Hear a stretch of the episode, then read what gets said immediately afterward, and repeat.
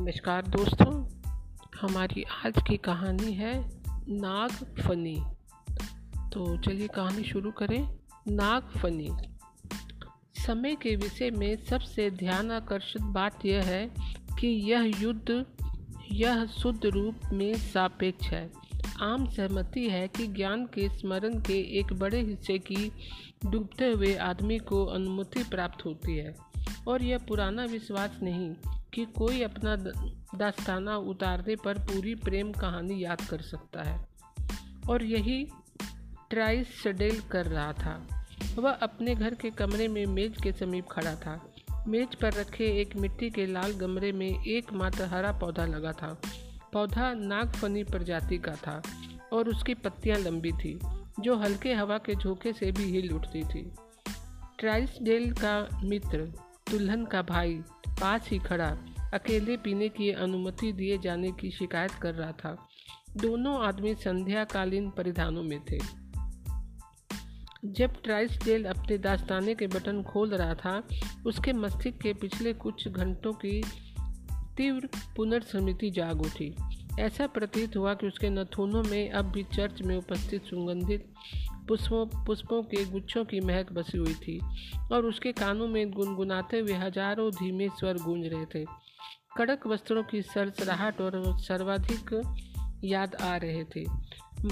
Church के मंत्री के वह सब जो दुल्हन को किसी और के साथ बांधे दे रहे थे। इस अंतिम निराशाजनक दृष्टिकोण के साथ उसने जब भी संघर्ष किया यह जैसे उसके मस्तिष्क की आदत हो गई थी कि इससे वह इस निष्कर्ष पर पहुंचेगा कि क्यों और कैसे। वह उसे खो चुका है। इस तथ्य से बुरी तरह हिला हुआ। उसने स्वयं को एक ऐसी बात के सम्मुख पाया जैसा उसके साथ कभी नहीं हुआ था। यह उसका स्वयं का अंतरतम था। उसने सारे बहानों और अहमवाद के वस्त्र जो वह पहने हुए था, अब मूर्खता के चित्रों में परिवर्तित दिखे। वह इस विचार से काँप गया कि उसकी आत्मा के वस्त्र दूसरों के समक्ष अब से पहले खेदजनक प्रतीत हुए होंगे। अवास्तविकता और कोरी कल्पना, यही उसके कवच थे, और वह इन दोनों से सदैव कितनी मुक्त रही थी। पर क्यों? वह जैसे ही वेदी की ओर धीरे से बढ़ी थी ट्राइसडेल ने अयोग्य दुखद विजय अनुभव की, जिस, जिससे उसे सहारा मिला था। उसने स्वयं को बताया था कि वह पीली इसलिए नहीं पड़ गई थी कि वह जिस आदमी को स्वयं को समर्पित करने जा रही थी, उसके विषय में विचार कर रही थी, बल्कि वह अन्य के विषय में सोचकर ऐसी हो गई थी। पर यह झूठी संतावना भी ट्राइसडेल के लिए पीड़ादायक थी। क्योंकि जब उसने उस आदमी को अपना हाथ देते हुए जिस दृष्टि से देखा था, वह स्वयं को भुला दिया गया जानता था। एक बार उसने ट्राइस दिल की ओर की ओर भी इसी दृष्टि से देखा था और इसने इसका अर्थ समझ लिया था। वास्तव में ट्राइसेल की कल्पना नष्ट हो गई थी।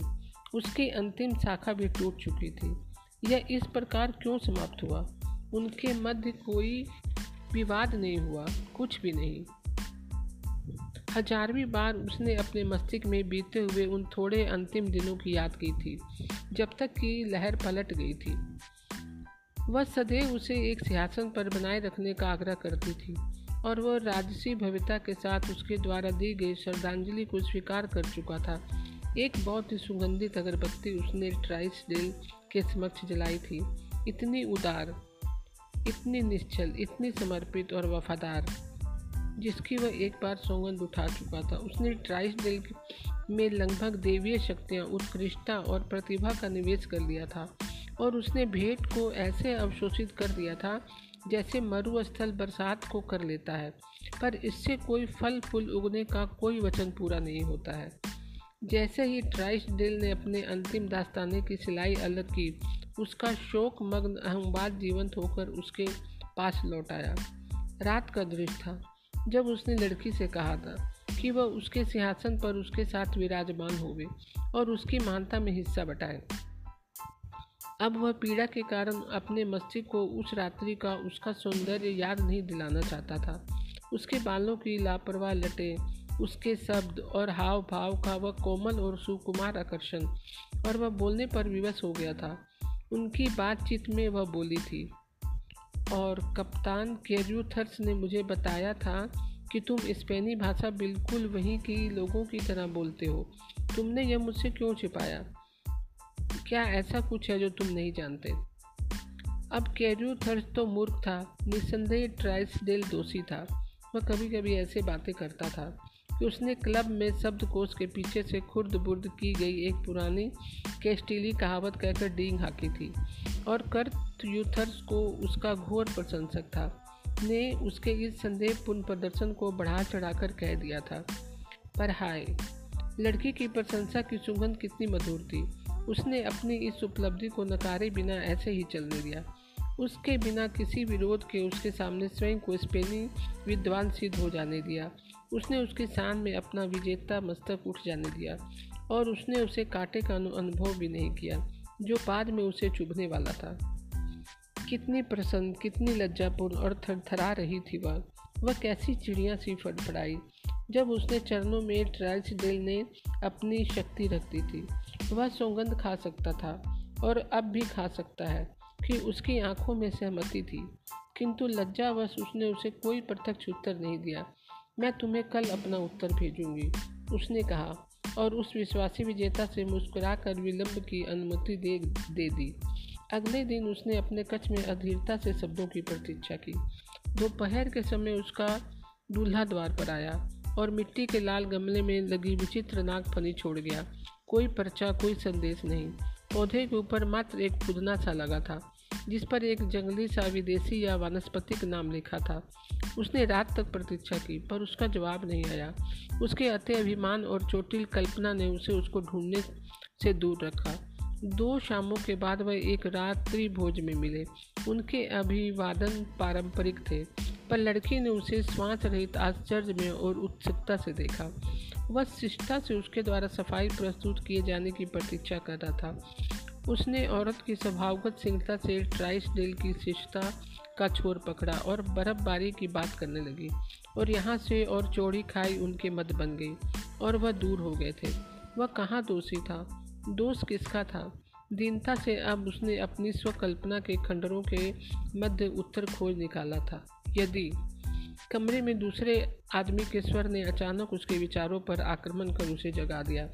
मैं कहता हूँ ट्राइस डेल तुम्हें क्या हो गया है? तुम इतने अप्रसन्न दिखते हो, जैसे स्वयं तुम्हारा विवाह हुआ हो, जबकि तुम तो एक सहयोगी की भूमिका में थे। मेरी तरफ़ देखो, लहसुन की दुर्गंध चिलटों से भरे खेलों के स्टीमर पर दक्षिणी अमेरिका से 2000 मील तय करके आ रहा हूँ। मेरी एकमात्र छोटी बहन थी, वह भी अब जा चुकी है। चलो अब अपनी चेतना को आराम देने के लिए कुछ ले लो। मैं इस समय नहीं पीऊँगा, धन्यवाद ट्राइस डेल ने कहा। तुम्हारी ब्रांडी। दूसरे ने उसके समीप आते हुए कहा, घृणास्पद है।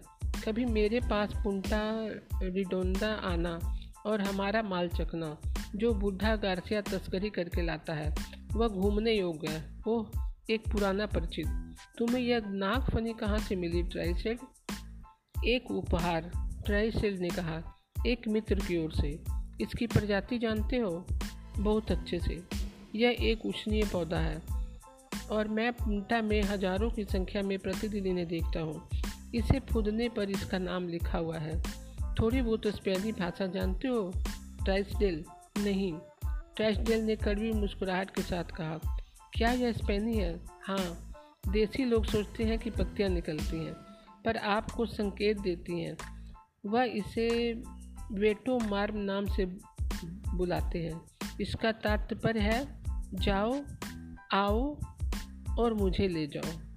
आओ और मुझे ले जाओ। तो दोस्तों, आज की कहानी आपको कैसी लगी? मैं कल फिर एक नई कहानी के साथ उपस्थित होंगी। तब तक के लिए नमस्कार दोस्तों।